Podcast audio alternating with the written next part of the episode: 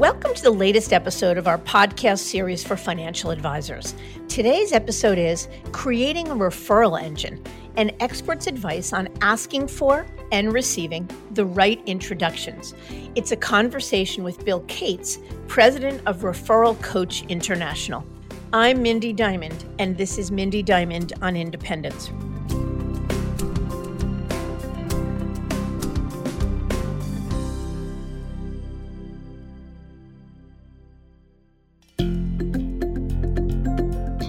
This podcast is available on our website, diamond consultants.com, as well as Apple Podcasts and other major podcast platforms. If you are not already a subscriber and want to be notified of new show releases, please subscribe right on your favorite podcast platform or on the episode page on our website. For Apple Podcast users, I'd be grateful if you'd give the show a review. Your input helps us to make the series better and alerts other advisors like you who may find the content to be relevant. And while you're at it, if you know others who are considering change or simply looking to learn more about the industry landscape, please feel free to share this episode or the series widely. I'm sure that every one of our listeners has purchased a product or used a service based on the opinion of a trusted friend or colleague. And in most cases, individuals who are happy with someone they worked with or something they purchased that they'll share that information, whether in a one on one conversation or en masse via social media. And the reality is that such referrals work. The data collected in countless surveys reveal that some 90% of individuals feel more confident in working with someone who was recommended. Plus, they're nearly twice as likely to convert to clients and have a 30 to 40% higher retention rate than customers or clients gained by other means, such as cold calling or advertising. Yet, how do you turn the tables and get clients to refer or make those introductions for you? While the stats tell us that asking trusted clients to refer us is the right thing to do, many feel uncomfortable or simply don't attempt to do so because they really don't know how. That's why we asked Bill Cates to join us on this episode. Bill is widely recognized as the foremost expert in the art and science of acquiring new clients through referrals and personal introductions. As the president of Referral Coach International and the founder of the Cates Academy for Relationship Marketing, Bill has helped financial professionals move from incremental growth to exponential growth by communicating more compelling value and multiplying their best clients by accessing the power of referrals. Thousands of financial advisors are using Bill's relationship marketing system to enhance client engagement, create more effective personal introductions, and communicate more relevant and compelling value. Plus, Bill has not only coached some of the most successful advisors in our industry, he is also a coach to our team at Diamond Consultants. Bill's a best selling author whose third and latest book, Beyond Referrals, lays out the steps to converting referrals to what he calls engaged introductions and ultimately new clients. So, in this episode with Lewis Diamond, Bill discusses what makes referrals so valuable, shares advice on how to get beyond the discomfort of asking your clients for referrals, how to turn a referral into an introduction, and much more. So, let's get to it.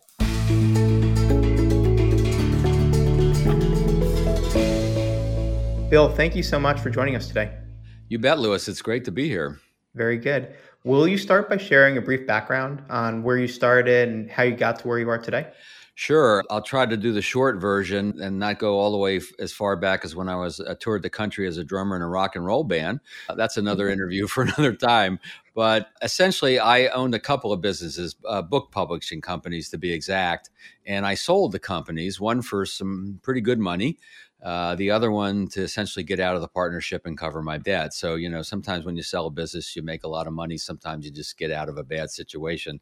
So I had a little bit of both. And I was looking for the next thing to do. And a friend of mine actually suggested I get into the business of consulting and speaking and writing. I hadn't really considered that because I had seen a lot through business and I had emceed some events. I was pretty good on stage. So essentially, I became a bit of a sales trainer, focusing mostly on client acquisition, on prospecting. I kind of like the thrill of the hunt, if you will. And in that, of course, is referrals. Referrals is a form of prospecting. I think it's a, a higher form than others. Nonetheless, we're being proactive and we're trying to reach people that way. So slowly but surely, I started to focus on that. And in 1996, before some of the folks listening to this were born, the book came out, the first book called uh, Unlimited Referrals. And since then, I've written five, six other books around referrals and around how we talk about our value, all for financial professionals, such as the folks that are listening today. Very cool. And how come the intense focus on referrals? What was it about the referral that really sparked you and and led you to kind of have the 2.0 of your career focusing on helping financial professionals access the referral network? Yeah, that's a good question. Well, what happened is I was actually driving to a speaking engagement for Maryland. I live in Annapolis, Maryland, going to Philadelphia, and I was listening to an audio tape. Some of you remember what an audio tape is and uh, it was from this guy who I forget, it was called expecting referrals or something like that. And he was from the life insurance business, so it was kind of life insurancey and a little bit of old school that I know nobody on this call wants to look like or sound like. I get that, but I liked the, some of the concepts, and I started thinking, well, if I was going to teach this, I would do it this way, and this is what I liked, and and I was looking to write a book. I wanted to be highly focused and be a, a specialist and expert in a certain area because I knew that would be good for my career uh, in this area. And teaching a little bit, people were responding well to it. So then I decided to write a book. And this was just when the internet was coming out. I went to the library to access the internet. There wasn't a lot out there on this topic. And most of what was there was in the financial services arena, which was great. And what's great about what I teach is that everybody wants to meet more clients through referrals because that's how their clients want to meet them. So it's a great topic to focus on. And most people aren't very good at it. Most people wish they were better. And so, you know, it's nice to have a, a solution to a problem that people already know about as opposed to try to ferret out a problem that they're not aware of, which is what financial professionals have to do quite often, right? They're the landmines in planning and and people don't know they need more insurance or other types of planning. And so it's a little easier to come with a solving a problem that people already know they have. And I didn't know that 30 years later I'd still be teaching this and become known for this throughout the industry, but it's it's been a wonderful ride. Yeah, it sounds that way. You, you fell on just the right topic, one that is a driver of business. So you're on the offensive side of the industry, which is which is always fun. We kind of look at our business in a similar way where we're doing something that people are interested in, but people aren't always, I guess, comfortable engaging Correct. with that part of their mindset. It's sometimes uncomfortable to think about change or to think about putting yourself out there to ask for referrals. So I want to ask you about some of the books you've written. This is a uh, a shorter podcast, so it won't go through every book. I know you've written a lot, but, but what are some of the primary themes of your writings? Sure. Well, the three books I have on referrals, all published by McGraw Hill, Get More Referrals Now, which was really a redo of the first book that I had initially self published, and McGraw Hill uh, picked it up. That's getting More Referrals Now. And that essentially covers client engagement, customer client service, and, and how to ask and how to be appropriately when you ask, and, and a few things like that. And then the second one came out, was called Don't Keep Me a Secret, which is a phrase that I didn't invent, obviously, but I've kind of popularized it within financial services. And it's a cute little phrase that one could say to clients, uh, other folks, when they see the value hey, great, you know, don't keep me a secret out there. And I know that doesn't fit everyone, so we have others. But that was that book. And that was just a little further along with my referrals. And then beyond referrals, what happened is I realized that, of course, the referral isn't the end game. The referral is a means to an end. It's it's an advantage to be working that way, but the end game is the new client. So it covers the referral process, how to ask, and then it talks about appointment setting and how we talk about our value and things like that, and how we gain the client, a little bit of sales skill, if you will. And then the last book I wrote, uh, Radical Relevance really is all about the value and how we think about and talk about our value to prospects and clients. And this is a little bit of a shift because what I said referrals was kind of prospecting. And most financial professionals get taught to prospect, whether cold calling or leads or other things like that. But very few get taught how to market, how to create messaging that actually draws people to them. And that's what radical relevance is about is how do we start to attract the right people to us? Look, prospecting is always a piece of the puzzle, but it can be less of the puzzle when you have the right messaging and you're reaching the right market. Everything gets much easier that way. So that's a, you know, in the nutshell what I've done. Yeah, and in one of your books, I forget which one it was. I've read all three, but you talk about the perpetual revenue system. Right. And so I think it's a trademark term mm-hmm. of your organization. Can you walk us through that quickly, if you don't mind? I think it'll help to frame the rest of our discussion pretty nicely. Yeah, I think so. It's pretty simple. None of this is rocket science, but having it clear and and spelled out always helps, right? So the first part is client engagement. Research has shown that there's a low correlation between client satisfaction and providing referrals or introductions. What we really need to create is engaged clients. And this is a connection on the value level and connection on the personal level. So there's a lot of things we can do there throughout the lifetime of a relationship to create this feeling of engagement. That's when we're becoming referable. And the next step is leverage. How do we leverage that? How are we appropriately proactive without sounding or looking like the cheesy referral guy? I say that because I have had people call me for my coaching programs and such say, Bill, you know, I know I need a process, but I don't want to look like that cheesy or creepy referral guy. And I said, good, because I don't want you to look like that either. Uh, so that you, prom- you can promote referrals or introductions, you can ask, uh, again, without looking like an over aggressive life insurance agent. And then a connection. So these days, I often say referrals are worthless. And they go, What do you mean? You're the referral guy, right? Well, they're worthless because it's just so hard to reach people. You got to get introduced, you got to get connected. So it's all about getting connected and connected in the right way so that you increase the chances of setting the appointment and moving forward and winning the business. But the neat thing is that if, if this is a, if you imagine a cycle or a circle, if you get connected and then you use the principles of engagement with this new prospect who then becomes a client and then you leverage and then you connect and then you engage it really can continue forever.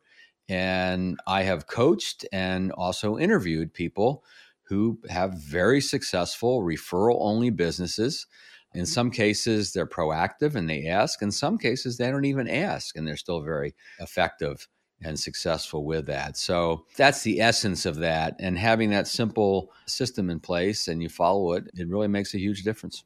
So two jumping off points from from what you said that I wanted to just address real quick. So the first one is the fact that it's a system, that it's not just willy-nilly asking people, it's having a thoughtful and repeatable process that becomes part of your routine. And I think that's exactly right. The second thing I wanted to mention was just the attractiveness for really most advisors in having a business that is completely reliant upon client referrals or the golden ticket is to have a business where you don't even need to ask for referrals or market yourself that people just come in because of your quality client service. So I'm excited to keep rolling through this because it seems like if you follow a process and one that you lay out, that there's a lot of growth on, on the other end of the rainbow and that advisors can move away from the dreaded cold calling and going to golf tournaments to meet people and instead can use their own work product as a way to enhance their revenue and create this cycle that you mentioned. So I'm excited to keep going here. Let me ask you though, Bill, why do referrals work? Yeah, it's actually a pretty simple answer, and I can summarize it in two words, and that is borrowed trust we borrow the trust in one relationship long enough to earn our own trust in the new relationship and then we take it from there. We live in a world where it's obviously it's hard to reach people. It's hard to get the foot in the door. It's hard to get people to answer phone etc so the fastest straightest line to relevance with someone who doesn't know you is an introduction from someone they trust. And someone we're working from that borrowed trust everything else gets easier and people are more likely to follow your recommendations because their friend or colleague or family member followed your recommendations referrals beget referrals you can use the referral process to move up market, if you will, to get referred up rather than lateral and down. Or if you're trying to pick up a, a niche market, you can use it to enter different kinds of markets. But probably more than anything, the reason why it works is because that's how most people want to meet advisors of different types, right? A lot of studies out there. The last one I saw was done by Schwab a little while ago and essentially said that of affluent investor type clients, you know, clients who do planning and investments, 16% met their advisor through a seminar, through a lead program, through something like that. 84% met their advisor through a recommendation from someone else they already trust a friend, a family member, a colleague, or another trusted advisor like an accountant or attorney. So to me, it just makes sense that we build a business based on how people want to meet us. We build a business based on the path of least resistance. The problem is that because people have misconceptions about referrals and introductions and limited thinking around this and how they can make it work, that they look for other ways. And the problem is that those other ways work a little. And I mean, if they didn't work at all, then nobody'd be doing them, but they work a little. So people think, oh, okay, I can do it this way, but it's so inefficient. I was interviewing a top advisor the other day, and for my podcast, and he called LinkedIn the new cold calling. This is not to diminish the fact that some people are having some success on LinkedIn, but we've all been cold called on LinkedIn, right? It just it's not the phone ringing, it's not an email, it's a different kind of message. People who have no idea who we are, really what we do. It's a generic copy paste, probably put in by a, a robot. So people get distracted by social media. They get distracted by all these other things that can produce some results, but it's not necessarily how people want to meet you. It works by default because they haven't been introduced by someone else they trust. Hmm. You kind of laid it out perfectly that according to the Schwab study, 84% of clients that are working with advisors came by way of a trusted referral. So that is some pretty hard data to show that not only can referrals be a really efficient way to gain clients, but it's also the primary way that clients prefer to meet advisors. So, again, kind of bolstering your case here. I'm wondering though, does asking for referrals is it specific to financial advisors or does it work better with financial advisors than it would an interior designer or a life insurance agent or pick mm-hmm. any industry? Mm-hmm. There's something about financial advisors that lends itself particularly well to asking for referrals. Yes, and it's a little bit of a, a double edged sword in that because our financial worlds, generally speaking, are fairly private, we pick and choose who we're going to talk to. Some clients barely talk to anybody about it, some are a little more overt. But because it's around personal finance, that's one aspect that makes it a little bit more difficult in the sense that people might be thrilled to refer their interior designer to a neighbor but they might not be quite as thrilled to refer their advisor to their neighbor unless their neighbor maybe asked who you're working with? Do you like her? Do you like him? Now on the flip side of that because this is how people want to meet advisors and consultants and agents it works better in the sense that that's how they want to meet this person. What, what, I mean by that is someone might very well go shopping for an interior designer or for other types of product services, not be introduced, but go on the internet and look at pictures and examples and that sort of stuff and may feel fine moving forward with hiring that person. But on the other side, a lot of people just will get stuck and won't go anywhere and do anything until they can be introduced to someone. They're not going to go shopping on the internet. I mean, some do, but very few do. And so it's kind of a double edge, if that makes any sense. One part it's a little harder, and the other part it's it's even more important for financial professionals because we're dealing with this private sort of and very important aspect of somebody's life. Yeah, that makes complete sense.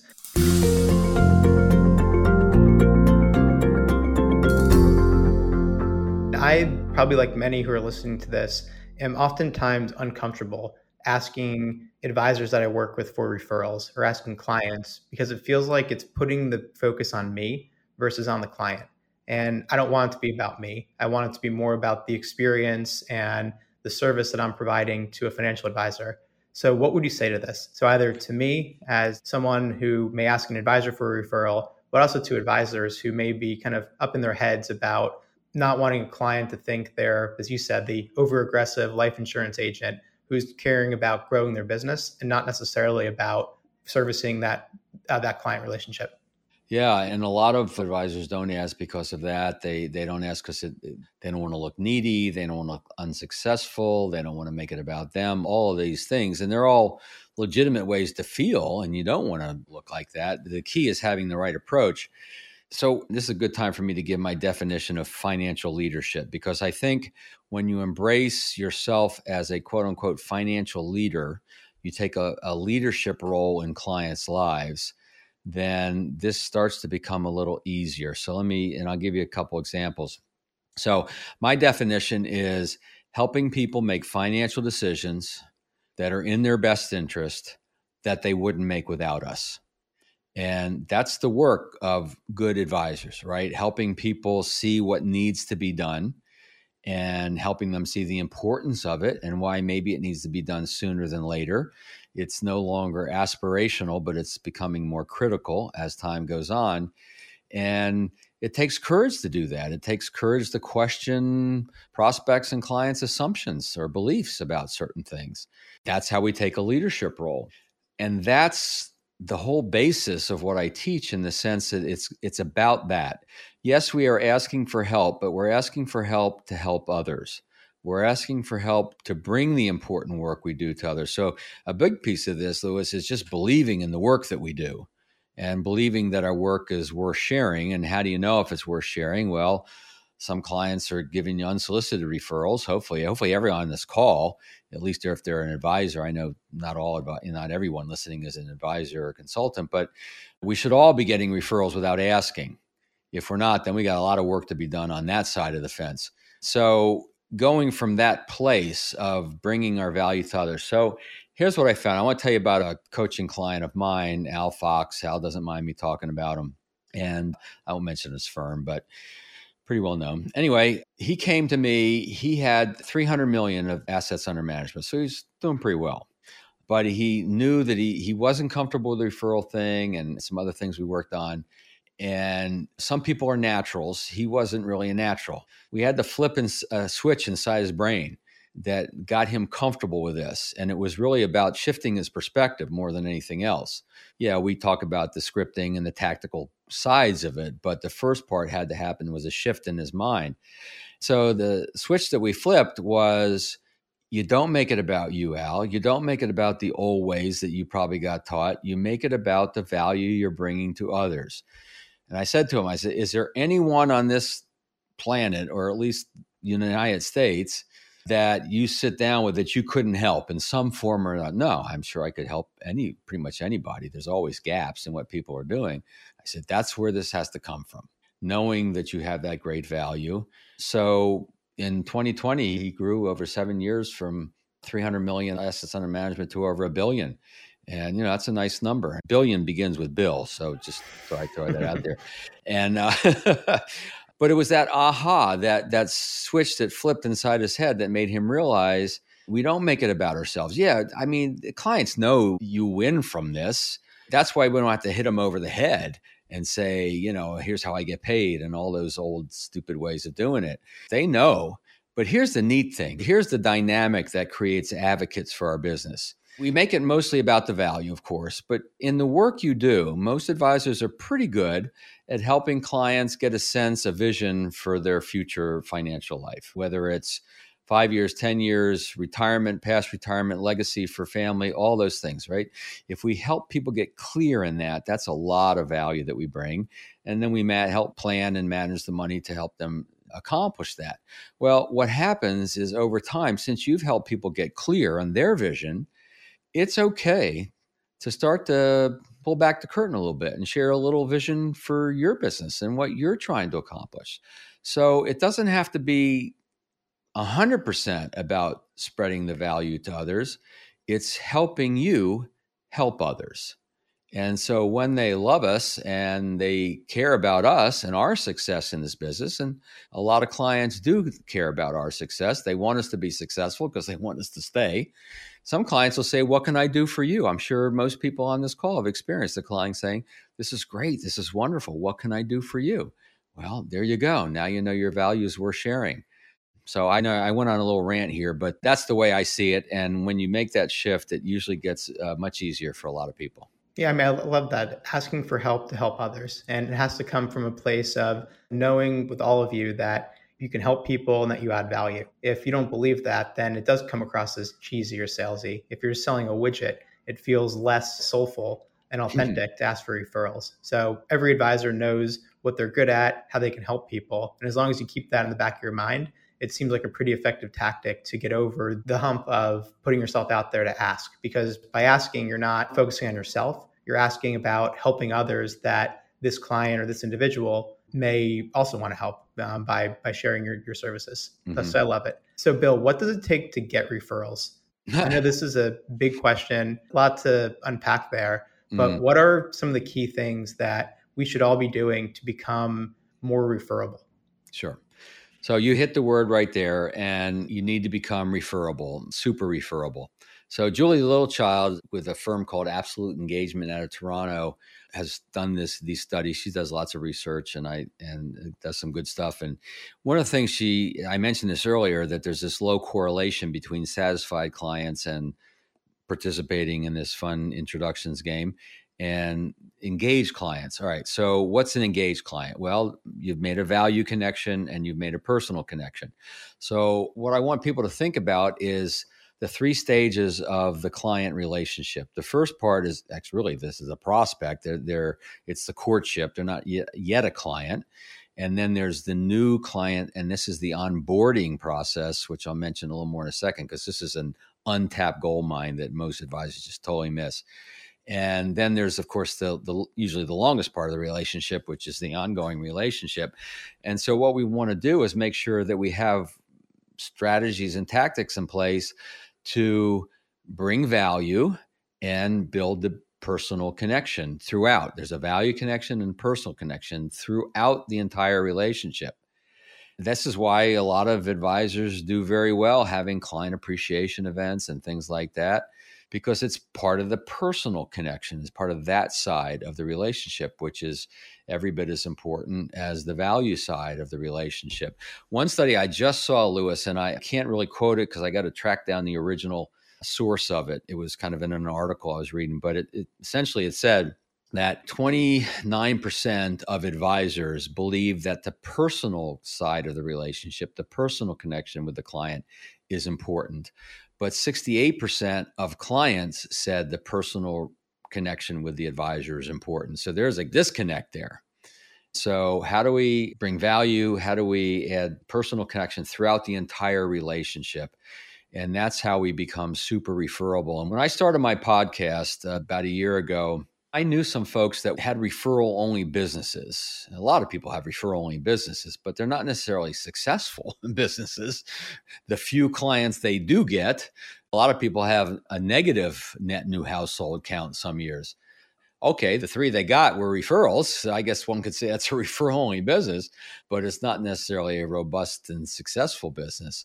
But then I started interviewing some folks and I learned a, a, lot myself of how one can really create referral only and without even asking.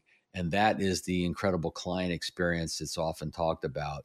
And that's really what it takes. Now, serving your clients well, which you need to do, that's the price of getting in the game, but doing a really extraordinary job will allow you to grow incrementally. And some grow a little faster incrementally than others based on the client experience. But if you want to create exponential growth, if you really want to multiply your best clients in a more of an exponential fashion, then you've got to have the proactivity. Then you have to find ways to promote introductions, plant the seeds, and outright ask at the right time in the right way. So that's what it takes to build a business based on referrals slash introductions. And real quick, Lewis, I got to make a distinction here. You're hearing me use referrals, you're hearing me use introductions let's consider the word referrals as for internal use only. when you're public facing, when client facing, uh, center of influence, prospect, anyone who has the ability, the potential ability to send you to someone else, please use the word introductions. Let's talk about how you introduce me to her. Can we talk a little bit about who you might be able to introduce me to based on this criteria, blah, blah, blah. So there's a lot of different ways to do it, but it's all the word introduction. Why? Because that's what we want, that's what we need. And so if that's what we need to get connect with people, then we want to use that word. So just wanted to define that. Do you think it's a similar process if you're asking an existing client or prospect for an introduction versus asking a center of influence, a CPA or an attorney? Because it seems like you can demonstrate your value probably more overtly and in a more palpable way to a client who you're managing their money, you're you're helping them through life's challenges. But on the flip side, a COI relationship, it's probably more of a seems at least more like a one-sided relationship. So how is it different if you're asking for introductions from a COI versus a client? Yeah. So the most important thing with COIs is you have to be referable and you have to become referable unless you, you turn them into a client, which happens sometimes they're getting a sense of your value more through the explanation rather than the experience. One client I'm working with right now, very well known, doing a, a virtual presentation for them. They saw that their win ratio, they call it a closing ratio. I don't like that. I call it a win ratio. Their win ratio from centers of influence was about 20%, which is actually very low. They need some help there. But their win ratio from their clients was 40%, which is also a little low, but twice as much as COIs, right? So, why is that? Well, the clients have actually experienced the value. So, they have that firsthand experience. Now, there's a flip side to this because centers of influence, particularly if it's an estate planning attorney or an accountant, they know the balance sheet. They may not experience your value firsthand. They have a pretty good sense of it if you've done a good job, but they know how much money the other person has. And sometimes they know some of the gaps and the need to refer someone to you. So there's some goods and bads on both sides, if you will. Most advisors I've talked to and interviewed and coached over these 30 years, their closing ratio from centers of influence is extremely high. They're in the 80, 85, 90%. It's kind of a done deal if you do it right. Now, here's the key most people don't do it right. They meet a CPA attorney, maybe have lunch, maybe compare notes about the business, make a, a, rough agreement to try to send folks to, you know, to each other. Advisor sends a couple of referrals to the CPA. CPA takes them in, they become clients, but nothing's coming back. They're still waiting 20 years later. So first of all, let's understand that CPAs and attorneys, they were born without the reciprocity gene. So just because you send them referrals doesn't mean they're going to send them back to you. It doesn't necessarily make you referable if they don't fully understand your value proposition. So that's it takes time, but the folks who do the best really sit down with these folks and they really from soup to nuts they give them a good full presentation sometimes over time case studies they love case studies this is an, a relationship you nurture to become referable I've seen some advisors, one advisor uh, who's since retired, sold his business, had 35 accountants, CPAs sending him a steady flow of high quality referrals. So it's very doable. It takes time. You got to meet the right CPAs. So yep. it's more the how you become referable than anything else. What about do you see a difference with the advisors you work with with the referability of an advisor depending upon what channel they sit in. So whether they practice under a wirehouse firm, maybe they're with a broker dealer, they're a fee only fiduciary driven RIA. Is there a difference you see in referability across channels, or is it much more so just based upon someone's unique process and the own right. value that that they're driving? No. I can't say that I've seen a difference. It, it really is making that value connection, personal connection. And, you know, there's folks on the wirehouse side who do an incredible job nurturing the relationships and over serving the clients, if you will. And there's people on the independent side that do a great job there. I mean, on the independent side, I guess maybe they have a little more leeway if they're an RIA. Maybe they have even a little more leeway than that, right? So there's certain things that someone in a wirehouse may not be able to do, or they fight real hard. so, for instance, this guy Al was telling you about, he's at a wirehouse and took him a year to get approval to do videos and to send out videos to his clients and prospects to nurture the relationship. So, you know, if you're in an environment where it's tougher to do that, then mm, there could be a little bit of a difference. But in terms of overall and your ability to just create great relationships, I don't think it matters a whole lot as long as you're just doing the right things for the client. Yeah, that's kind of the way I was seeing it too. Mm-hmm. I know we've have had guests on this podcast who talk about their accelerated growth when they went independent because clients start to refer them to more relationships. I think it still though comes back to the value that an advisor is driving and one reason advisors opt to sometimes practice in the independent space is because they can add more services and they feel like add more value to the client relationship. True. So it's all a frame of reference. You're going to get more referrals automatically if you go independent.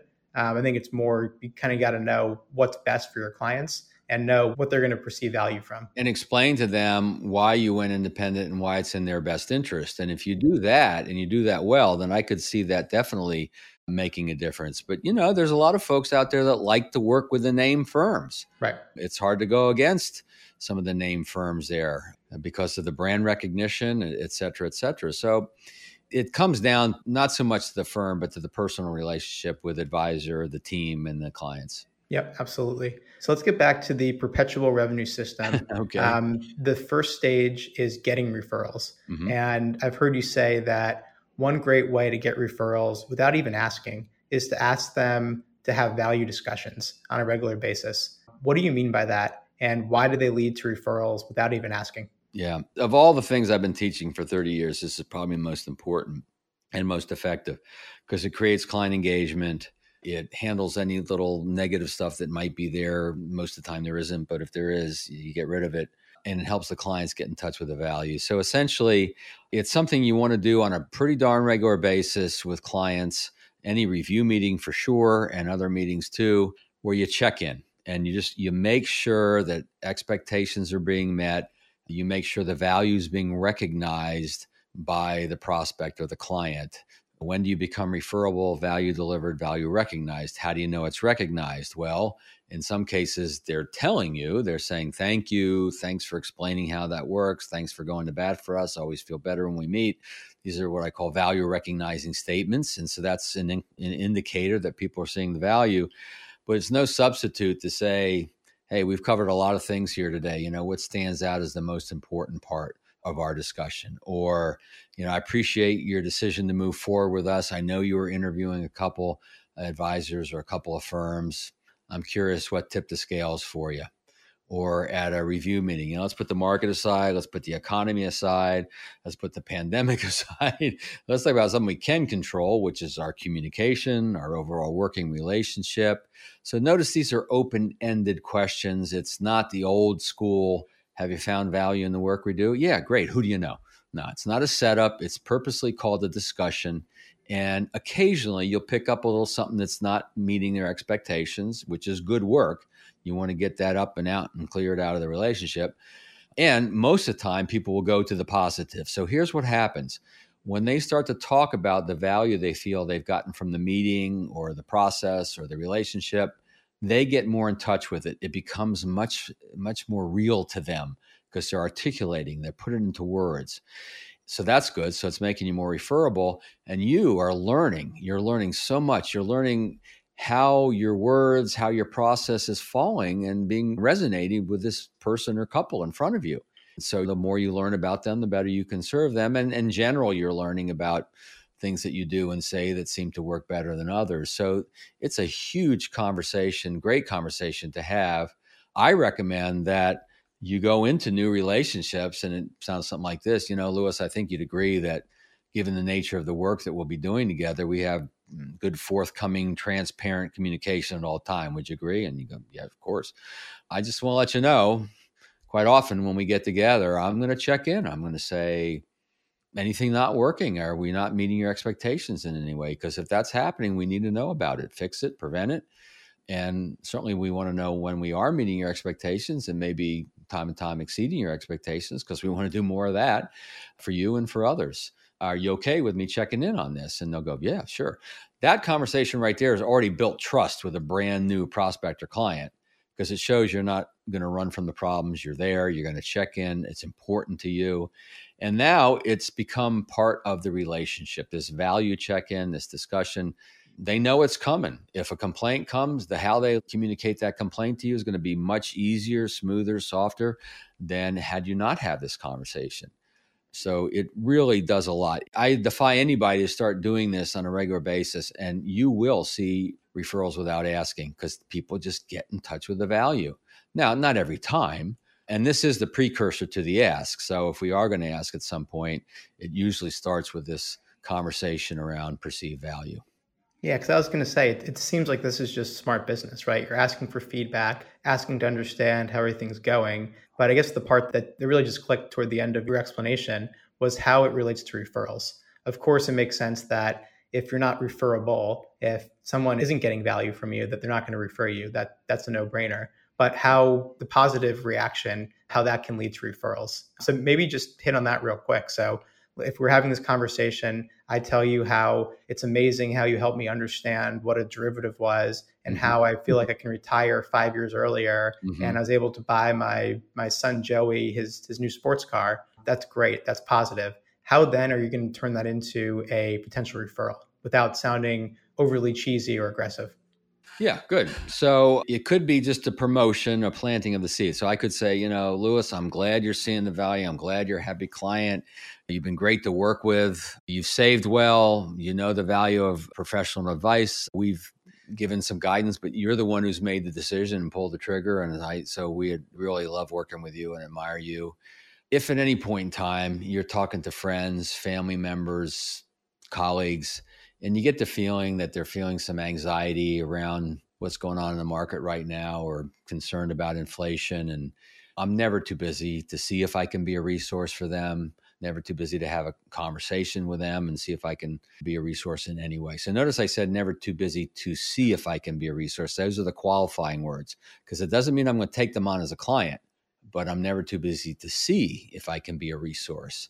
That's what we call promoting or planting the seed there's actually a lot of ways to do that. You heard me say, don't keep me a secret earlier. I could say, great, Lewis, I'm glad you're seeing the value. And, you know, we're always trying to meet other folks like yourself and help them make educated decisions that are in their best interest as we have with you. So please don't keep me a secret out there. Oh, I won't, you know.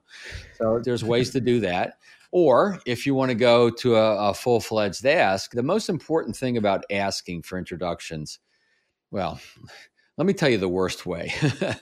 the worst way is to say, Lewis, I'm glad you see the value. Who else do you know that should know about the work I do? Or who else can we help with this important work? And you throw it open to the whole universe. And in most cases, the client's going to go, I, I, don't know, I nobody comes to mind, but I'll put it, give it some thought. Right? That's about it. Occasionally, lightning strikes and it turns into someone, but that's rare. So the best way to ask for introductions is to come very specific specific people you know they know to whom you'd like to be introduced. And so I could say, you know, Lewis, I'm glad you're seeing value. And a couple times you've mentioned your sister and brother in law. I know they're in the area. I think you told me she's a physician, he's an attorney. I remember you told me they're very successful and they're very busy. And whenever I hear that, I know that they may not be taking the time to do the work that you've done and do the planning that we've done together assuming we come up with an approach that feels comfortable for you, for them, would you be open to introduce me to them? Can we talk about what that might look like? Well, what's the worst thing you're going to say? Nah, my brother in law is a jerk. You don't want to talk to him. He thinks he knows it all. No, uh, you know, I might be open to this, but not to them. Right? That's about the worst thing you're going to hear. right?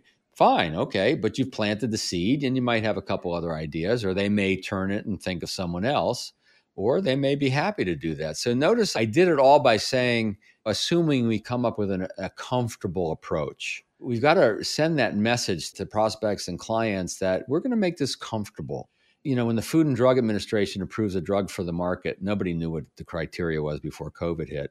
Now everybody knows safe and effective, right? Well, that's what we want introductions to feel safe for the person doing it, safe for the new prospect, and then effective for us.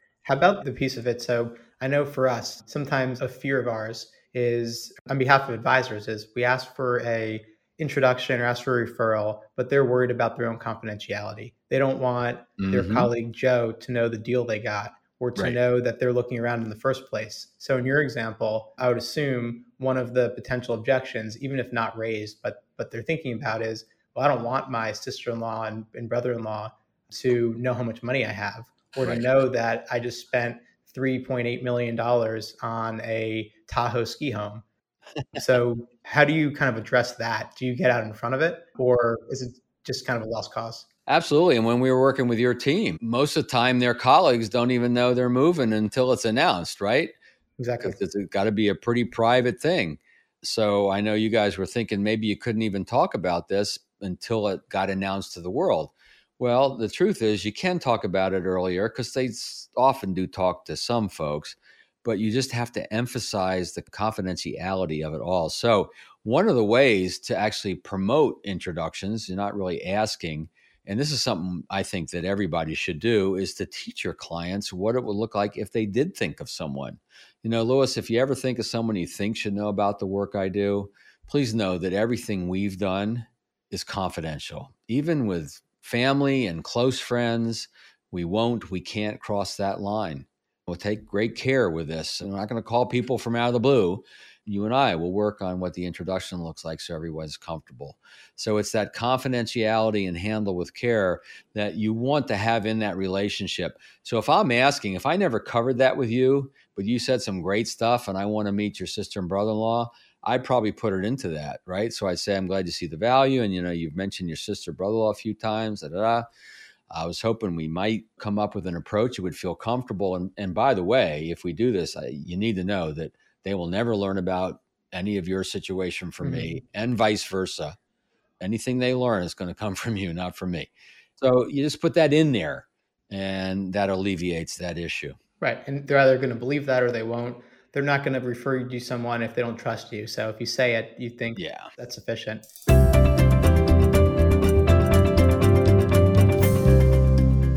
One more question in before we wrap up. Mm-hmm. So you mentioned earlier that referrals aren't enough. You kept using the word introduction instead of referral. Right. So, what is it that we need to do to turn a referral into an introduction? And how would one go about accomplishing that? Yeah, and this is really where it, a lot of folks get stuck, right? You have a client that's willing, they maybe you've even talked about some specific people, but it doesn't seem to go to the next step. So, first of all, you have to understand that you're not done until you've thought through and arranged for the introduction. And sometimes you can't do it in that meeting. Sometimes you legitimately run out of time and you have to hop on the phone or Zoom later to kind of figure out the final pieces to it. But where you don't want to be assumptive that someone's willing to have this conversation around introductions, because not everyone is comfortable with this. So I always have a pretty soft approach. You know, would you be open to this? You know, assuming we covered it this way, how do you what do you think? So we are giving them a chance to say no. And once we've identified one or more people that they really do think should know about what we do, then I want to be assumptive about the introduction. So then I'll say, let's talk about how you introduced me to your sister and brother in law. Because I can tell you, I could call them from out of the blue. They're not going to like it. You're not going to like it. It's not going to work. It's better that they hear from you before they hear from me. But I have a very efficient way to do this. Oh, what's that? Well, I call it an email handshake. So you can say, Laura and George, I want you to meet Bill in an email. And I'm there too. And, and it's just Laura and George meet Bill, Bill meet Laura and George. Here's what I'm introducing, you know, you guys to each other. Laura, George, I do recommend you take Bill's call. You set up a call, it'll be time well invested, right? So it's, I'm encouraging you to introduce me with an email handshake. And that's one of many ways to get introduced, but it's a good one. It's very efficient. So you're assumptive you have your favorite way, but you have to be flexible. You want to do it in a way that fits the relationships. In person introductions are the best, whether it's at a business setting or a social setting. What you have to be careful though is letting the logistics that take time to set that up get in the way of the momentum of the referral or the introduction. So if going, you know, breaking bread or playing golf or going to a ball game or whatever is a natural thing that these folks do, by all means, it's usually pretty easy to set it up. But if it's out of that norm, then you may lose the momentum and it won't happen. Makes sense. And it has to feel comfortable and natural. So, one quick follow up on that is it better to, I get that in person is the most effective. Seems like the email handshake is another tool that you recommend. Mm-hmm. What about an introductory text message? So it's it's a four-way text message. Is that effective or is email preferred if possible? A text can work. You know, the younger generation tends to do it more. I'm an older guy and I don't like to get texts from strangers. But my daughter, you know, millennial, she's 30. Yeah, she don't care. So you really want to start with the form of communication that works best for them. You want to fit into their mode initially. Now, I know that different firms have different regulations, compliance regulations around texting, right? It's got to be tracked and all that nonsense. So what you want to do is make sure that if you're getting a text introduction that your contact information is being forwarded and encourage that that prospect that puts it in their phone. So if you do call they know who you are. And i do recommend generally speaking you take it off the text uh, platform as quickly as possible. So your referral source could say hey you know bill's going to shoot you an email but you look for an email from bill cates or i could say hey george great to meet you. Can i shoot you an email? And we can maybe arrange a time to talk because as you know, it happens even in email, but even the shortest of text can look like a book if you go a couple sentences. So you usually want to get it off that platform as quickly as you can. That's extremely helpful. Bill, I think there's probably like 10 more hours we can cover together. um, it's fun just, just riffing with you about different ways that this concept of referral can really help a business. Because it honestly, what you're describing feels natural and authentic and to do it from a position of I'm adding value and believing that. Um, it doesn't seem like you're doing anything to harm a relationship. So you helped me kind of get over some head trash, as I know we've, we've talked about what you call it, and to be more comfortable knowing that I demonstrate value.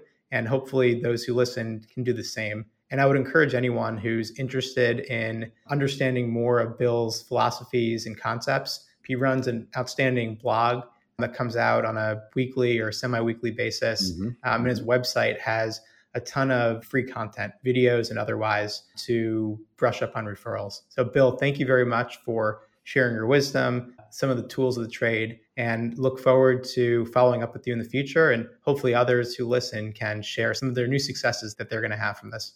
I'd love to hear from folks. So, thank you very much.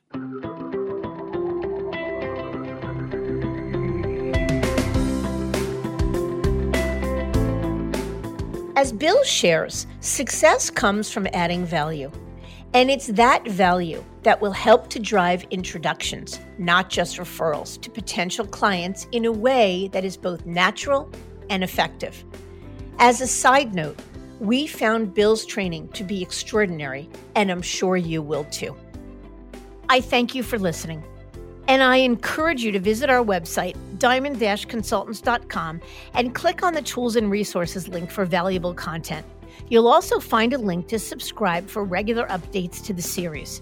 And if you're not a recipient of our weekly email, Perspectives for Advisors, click on the articles link to browse recent topics. These written pieces are an ideal way of staying informed about what's going on in the wealth management space without expending the energy that full on exploration requires. You can feel free to email or call me if you have specific questions. I can be reached at 973 476 8578, which is my cell, or by email mdiamond at diamond consultants.com. Please note that all requests are handled with complete discretion and confidentiality. And keep in mind that our services are available without cost to the advisor. You can see our website for more information. And again, if you enjoyed this episode, please feel free to share it with a colleague who might benefit from its content. If you're listening on the Apple Podcast app, I'd be grateful if you gave it a star rating and a review. It will let other advisors know it's a show worth their time to listen to. This is Mindy Diamond on Independence.